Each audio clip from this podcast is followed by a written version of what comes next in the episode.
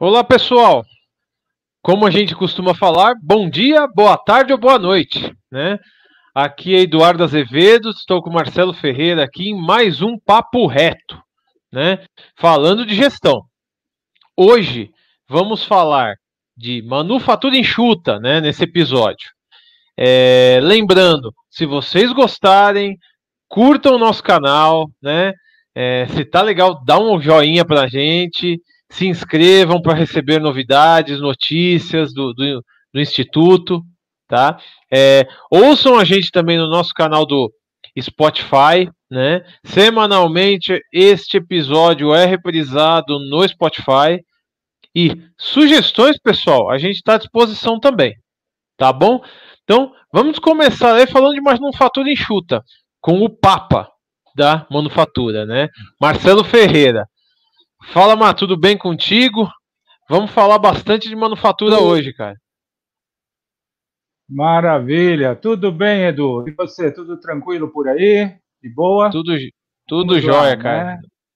Vamos lá. Agradecendo aí a todos que estão nos escutando, que estão nos vendo também pelo YouTube. Lembrando que vocês têm acesso aí aos nossos telefones pela tela do, do YouTube. E esse programa estará no Spotify. Então, bom dia, boa tarde, boa noite, dependendo do horário que você estiver ouvindo ou vendo essa nossa live aqui. Né? Manufatura enxuta. Vamos papo reto no assunto. Manufatura enxuta, ela é uma vertente surgida na década de setenta pelas montadoras. Né? Ela teve origem na composição dos requisitos da manufatura em massa, que foi ali pela década de vinte do século passado, de mil novecentos e vinte, mais ou menos, com Henry Ford, e da manufatura artesanal, que era lá para mil, final de mil e setecentos, metade de mil e oitocentos. Então, a manufatura artesanal ela era muito demorada, muito cara, e as peças ficavam de forma irregular, porque era feita por artesanal. Né? Então já havia alguns carros a vapor naquela época, alguns veículos a vapor, mas eles eram talhados em madeira e, e, e, e com dificuldade dessas que a gente falou de demora e, e não ter regularidade. Aí veio com Ford a manufatura em massa, aí o que acontece? Altos custos e pouca variação de modelos de automóveis, porque fazia sempre mais do mesmo. Né? Então, um carro naquela época, lá do Ford, ele não tinha alterações durante décadas. Né? Hoje a gente tem, é, dentro de um ano, a gente tem três modelos do mesmo carro. A gente tem o carro dois mil e vinte ainda à venda, do que ficou. Nós já temos o dois mil e vinte e um, e agora, quando entrar o segundo semestre, nós já vamos ter, já para setembro, pelo menos, modelos dois mil e vinte e dois do ano que vem. Né? Então, você vê é, essa, essas modificações. Então, a manufatura enxuta ela trouxe o melhor dos dois com o menor custo. Então, a cultura da manufatura enxuta é a filosofia do mais com menos. E, para isso, a gente tem todo um conjunto de ferramentas, um conjunto de práticas que foram criadas para a manufatura enxuta, que depois vem ajudar a agregar na manufatura quatro ponto zero, que nós vamos falar um pouco mais à frente. Mas vamos trazer um pouco desses conjuntos de ferramentas e práticas. Ô Edu, fala um pouco para a gente sobre o just-in-time na, na manufatura enxuta, pelo viés financeiro. É, tá. É, quando a gente fala de just-in-time, né, é, e é muito importante a gente controlar todo o fluxo, né, financeiro, ainda mais nos tempos de hoje, onde as nossas vendas, nós temos que nos reinventar e o financeiro sente no caixa, né? É, essa queda dessas vendas, né? É, é muito importante que a gente avalie muito bem o nosso fluxo de compras, estoque ligado a essa movimentação, né? Então, é, vamos pensar o seguinte, a gente não tem mais só que pensar, né? Se eu tenho ou não tenho no estoque, se eu vou ter ou não vou ter. O que a gente tem que pensar também é, principalmente, além disso, né, do, do meu estoque, verificar Qual que é a periodicidade, é, o período que o, que o meu fornecedor levaria para entregar, né, esse prazo de entrega, né? E, e a gente verificar o consumo médio também, né? Isso vai ajudar muito a gente se antecipar a fazer é, as devidas compras ou até empurrar, dependendo do caso. É, porque hoje a gente tem que trabalhar com o que nós temos no estoque. A gente tem que trabalhar com o estoque mais enxuto possível. É, o caixa vai impactar muito nisso, tá? É, e a gente precisa ver isso, tá? Precisamos muito disso, né? É, um, um outro fator também que é, é fundamental aí dentro do just-in-time é, é a gente saber ligar a vendas quando que o cliente vai precisar do produto, né? Porque além de, dos, dos controles que a gente vai, vai abordar hoje de produção, ele vai dar essa orientação para o momento certo que a gente deve atuar, né? Então, resumindo, cara, é, o just-in-time a gente tem que trabalhar com o estoque que a gente tem hoje, o tempo de entrega do meu fornecedor, casando com o caixa da empresa, né? O, É, e, e o período que eu, que, eu, é, que eu tenho de previsão de pagamento e quando que eu vou estimar receber do meu cliente, tá? Para a gente fazer esse link e não ter um desfalque em caixa, né? É, aproveitando esse gancho, cara, é, vamos falar um pouquinho do... Queria que você falasse aí um pouco do, do, do controle estatístico de processo aí, do C E P, né? O que isso pode ajudar a gente aí na Sim. manufatura enxuta? É, o, o controle estatístico de processo, ele, ele é uma, uma ferramenta que poucas empresas utilizam com a maestria que, que ele admite. Isso também, ele vem muito nessa situação, este cálculo de, do que o, o Edu falou, do just-in-time. Porque o just-in-time, né, a gente precisa ter o quê? O material na linha, no tempo, o material certo, no tempo certo, na quantidade certa. Então, você vê, quando a gente fala de gestão integrada, isso, né?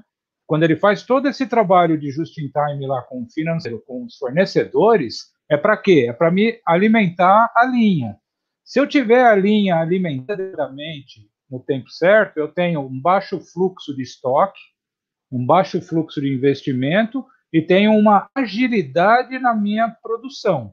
Então, o controle estatístico de processo, ele traz a condição da gente estabelecer, de acordo com o produto que a gente estiver fabricando, qual é a média que nós vamos buscar e as tolerâncias permissíveis de variações na produção desse equipamento, tanto para cima como para baixo.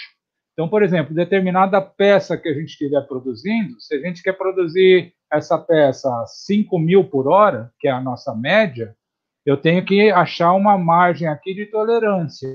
Então, a margem ela pode ser dez por cento. Eu posso ir a cinco mil e quinhentos, que é o máximo que eu vou atingir sem afetar a qualidade dela e, o, e a condução do equipamento, ou posso chegar ali a quatro mil e quinhentos, por exemplo.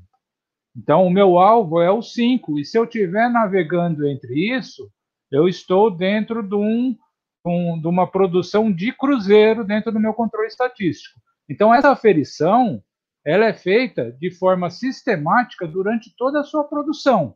E quando você tiver variações muito acima ou muito abaixo, vai fatalmente significar é, desvios dentro da sua produção ou desvio dentro do seu produto.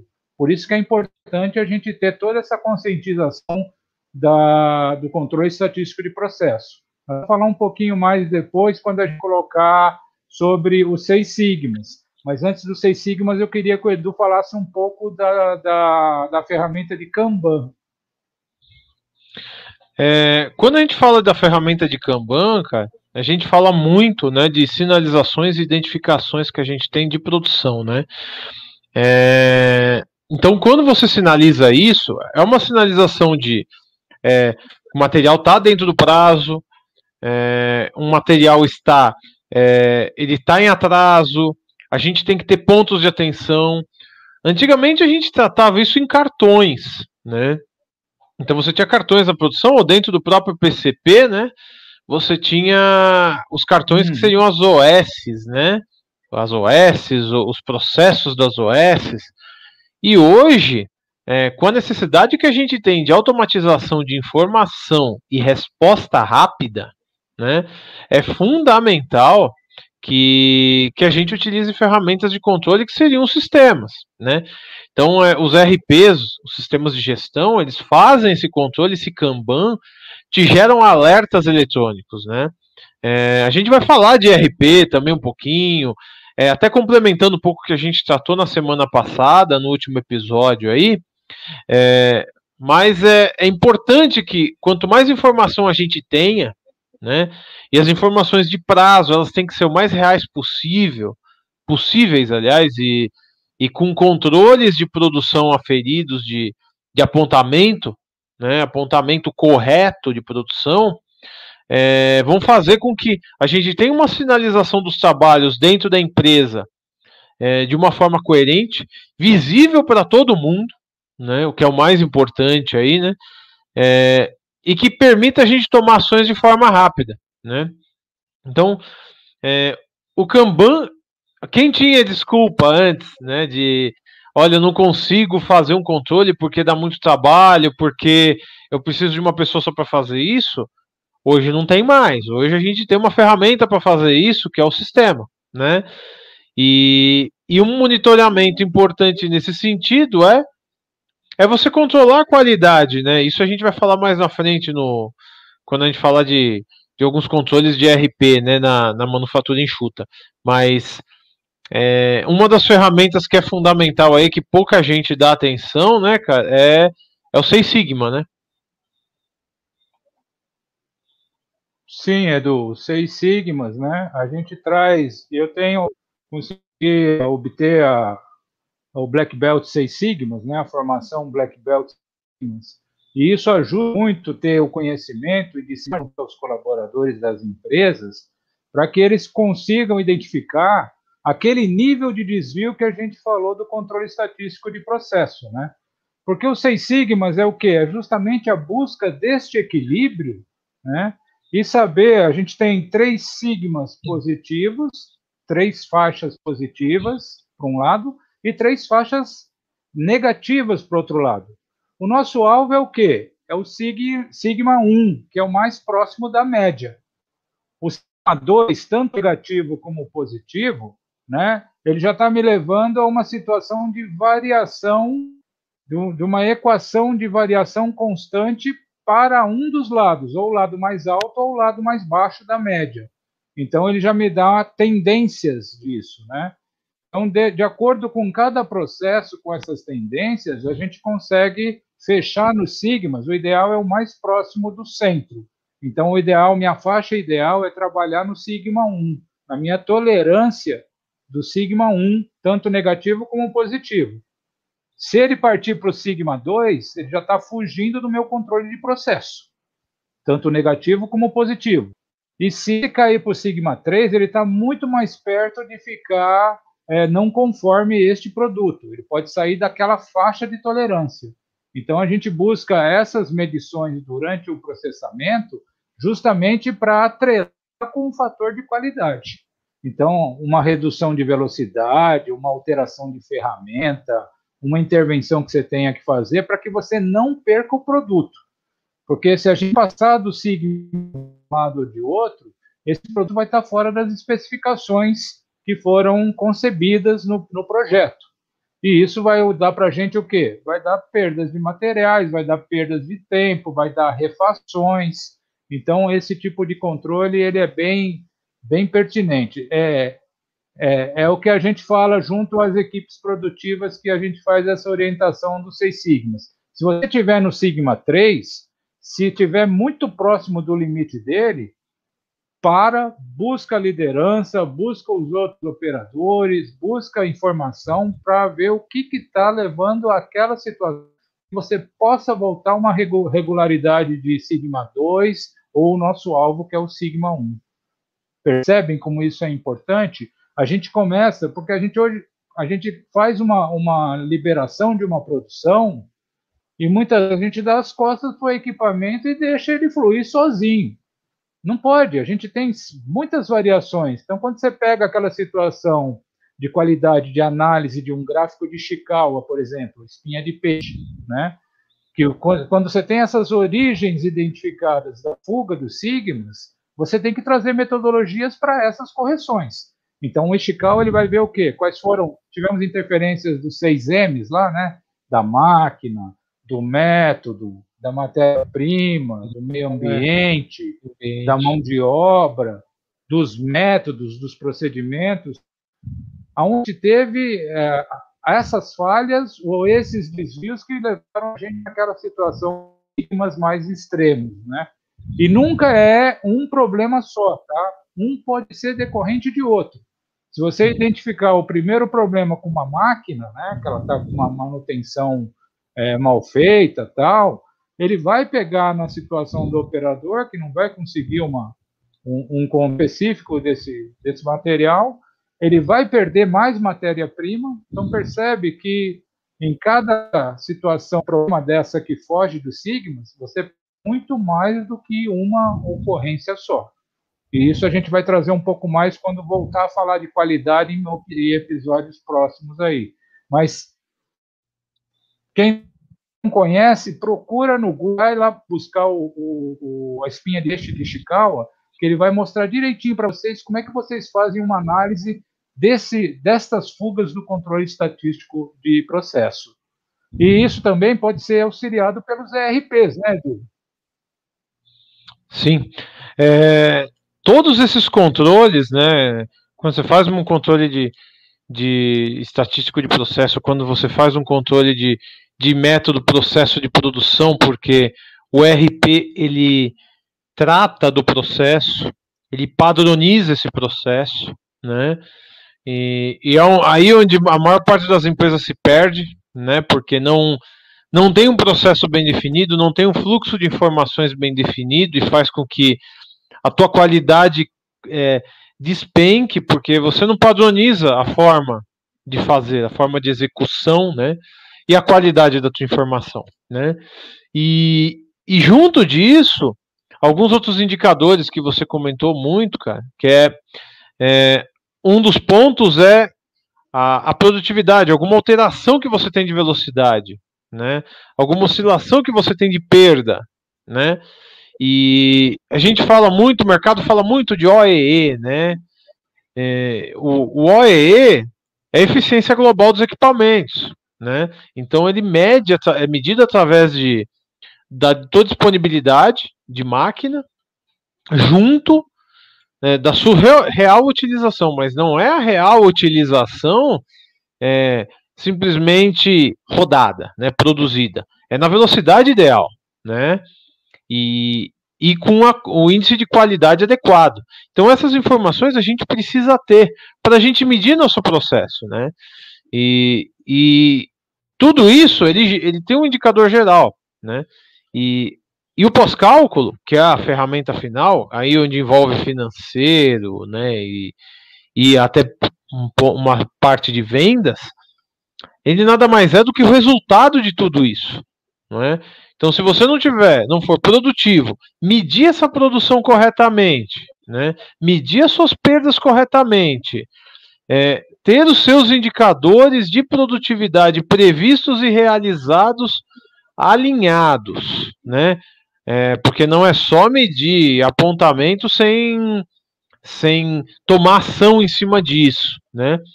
É, você não tem como fazer com que a, a, o teu processo de manufatura enxuta seja, seja realmente eficiente, né?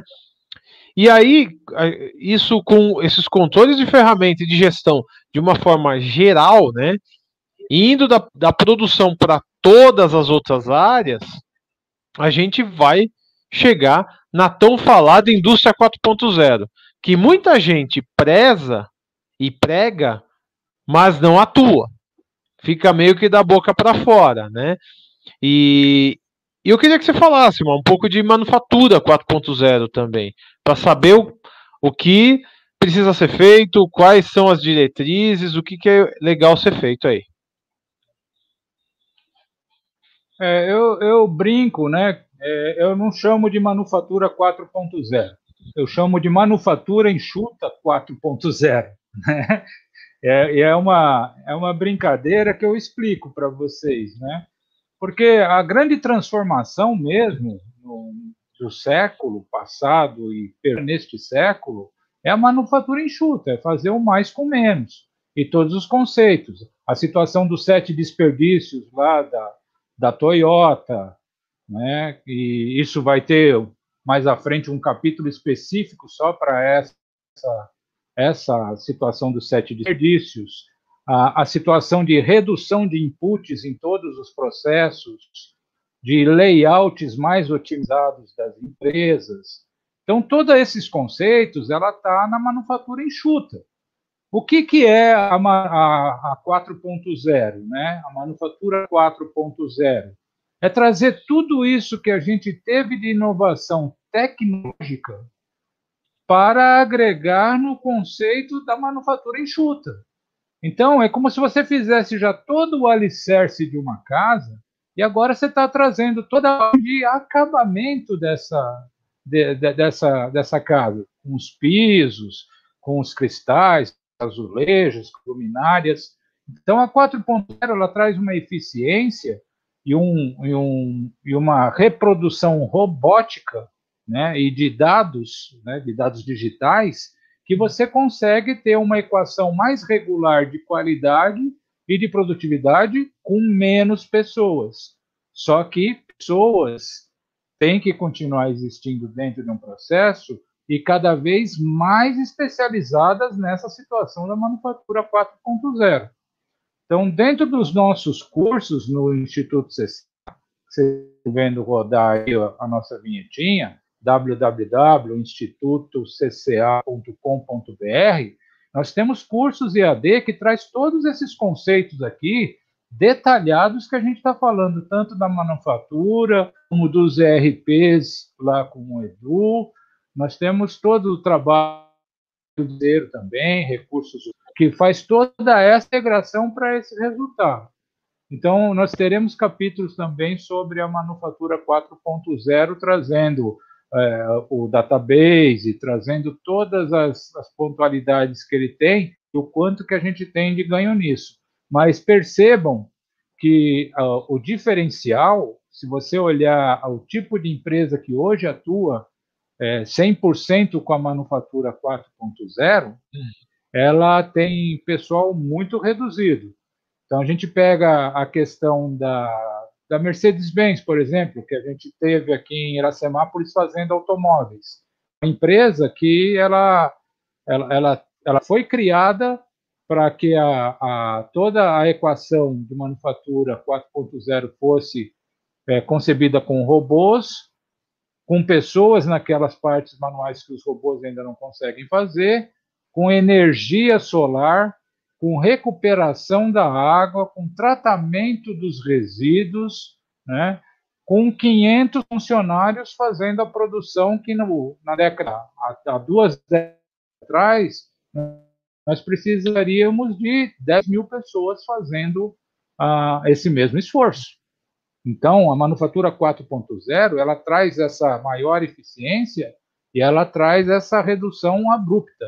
Então, por isso que a gente precisa estar cada vez mais orientado e cada vez buscando mais conhecimento sobre essa situação da quatro ponto zero, mas comece pela manufatura enxuta, se você não tem esses conceitos ainda, que você vai ter ali sessenta por cento, setenta por cento do caminho andado para poder entender o que tirar de melhor da, dessa situação da manufatura quatro ponto zero. O que, que você acha aí, Edu, dessa... É, essa Boa, questão é... é... E, e eu queria que você fizesse uma abordagem do que a gente trouxe. Eu queria que você fizesse uma abordagem com relação à, à nossa situação atual de pandemia também, que a gente não pode desprezar isso.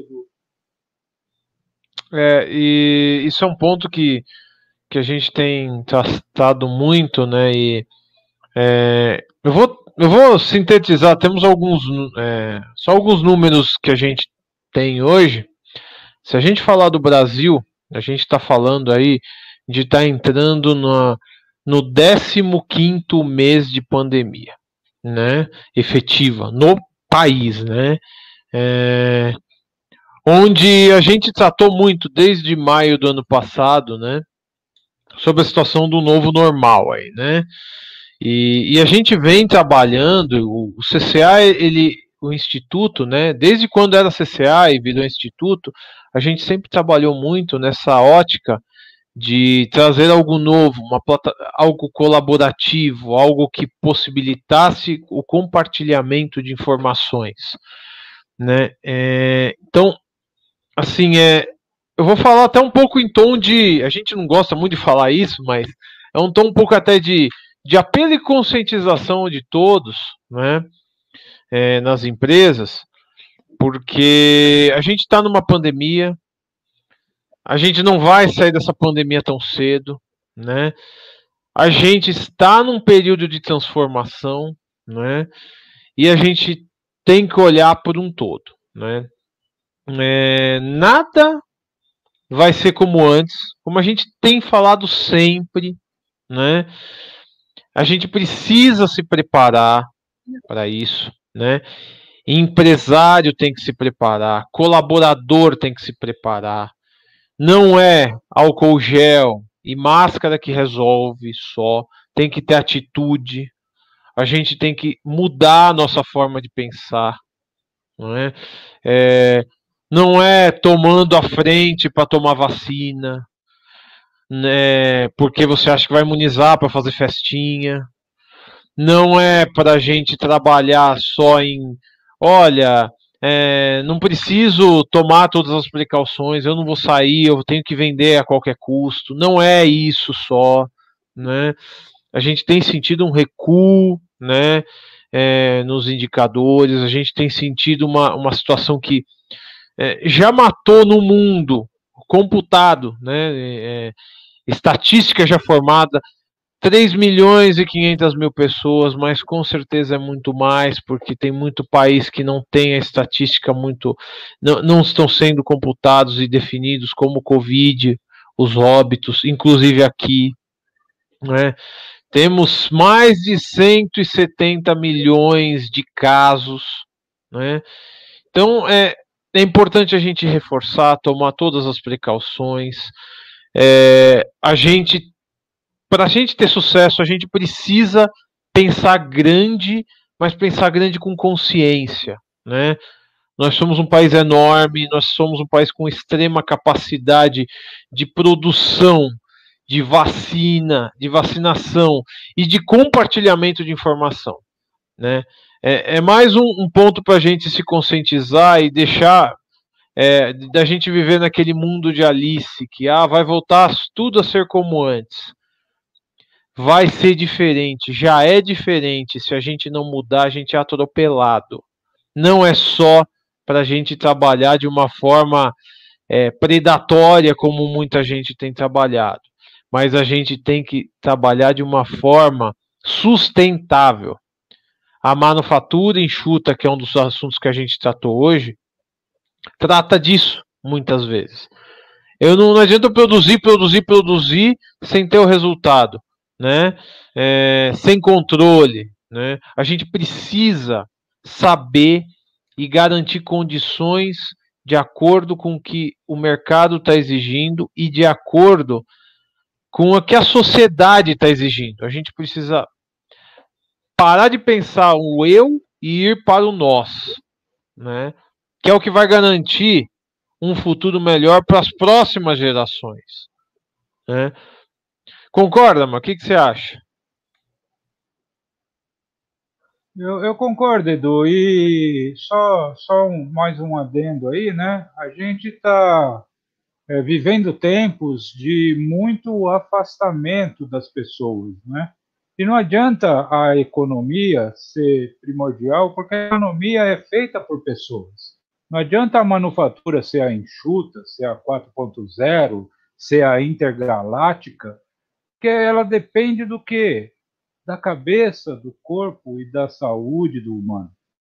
Então, se a gente não tiver essas situações de precauções nossas, junto à nossa família, junto aos nossos entes queridos, E muitos desses entes queridos estão com a gente dentro das indústrias, em Sim. qualquer um dos níveis que a gente está falando.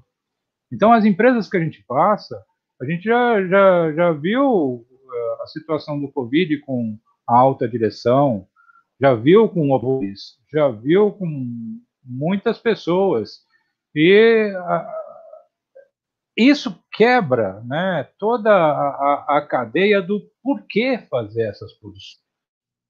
Por que desta maneira, neste momento?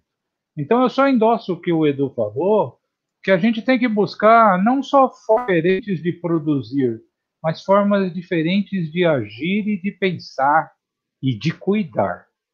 A gente precisa cuidar mais um dos outros. Se a gente não cuidar, em qualquer esfera. Você não precisa ser amigo da pessoa, mas você precisa ter uma pessoa e ela cuidado contigo também. O simples fato de você estar numa rua andando com uma máscara e, no sentido contrário, vir uma pessoa sem máscara, essa pessoa está te desrespeitando você. Ou se você estiver agindo dessa maneira, você está desrespeitando essa outra pessoa. Porque é sabido cientificamente que uma das poucas armas que a gente tem contra isso é a máscara, pela falta da vacina. E no país, especificamente, somos, infelizmente, a gente tem o recorde de ser, percentualmente, temos mais morte neste momento na cara de uma terceira onda.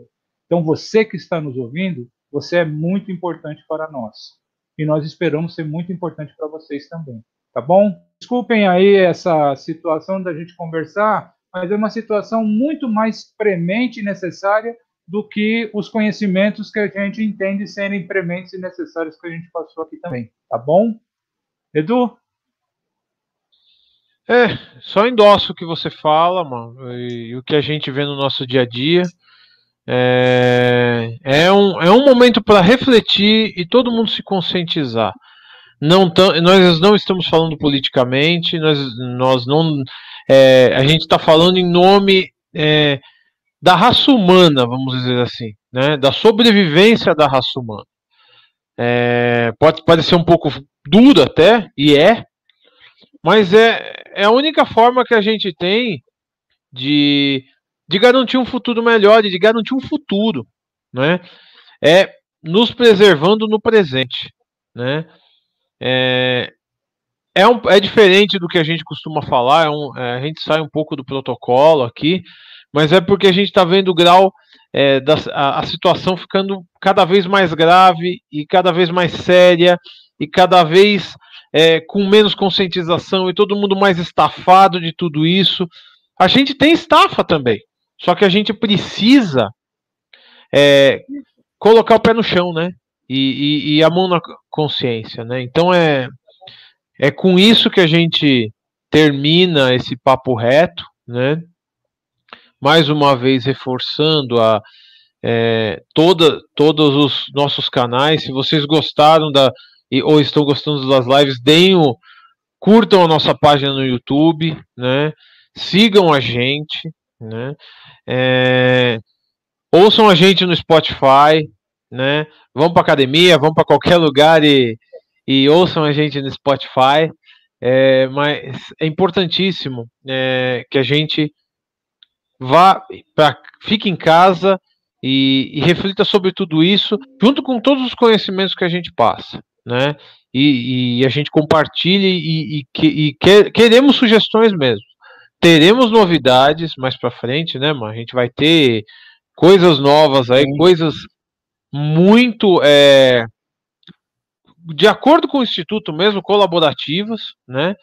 E, e se vocês seguirem, vocês vão ter em primeira mão tudo isso. Tá? Queria agradecer a todo mundo aí, me despedir de hoje. Edu, só reforçando, hum. Edu. Desculpa, Edu. É, só falar. Reforçando, né? Os nossos telefones estão abertos também, nossos WhatsApps. Então, se vocês é, quiserem entrar em contato com a gente com relação a esse conteúdo, aos demais, com qualquer outra situação que vocês queiram, Eduardo Azevedo é o onze nove oito quatro dois dois um sete oito zero e eu, Marcelo Ferreira, o onze nove sete três um três seis oito sete oito. Nem se for para mandar aí uma piadinha do Palmeiras, que perdeu do São Paulo, e o Edu é São Paulino, Vocês podem mandar, tá bom? Eu aguento, eu aturo isso. Um grande abraço a todos, uma boa noite. Edu. Obrigado a todos aí. Sigam a gente e semana que vem tem mais. E amanhã a gente tem um novo episódio já no Spotify, tá bom? Um abraço a todos aí. Até a próxima. Abraços.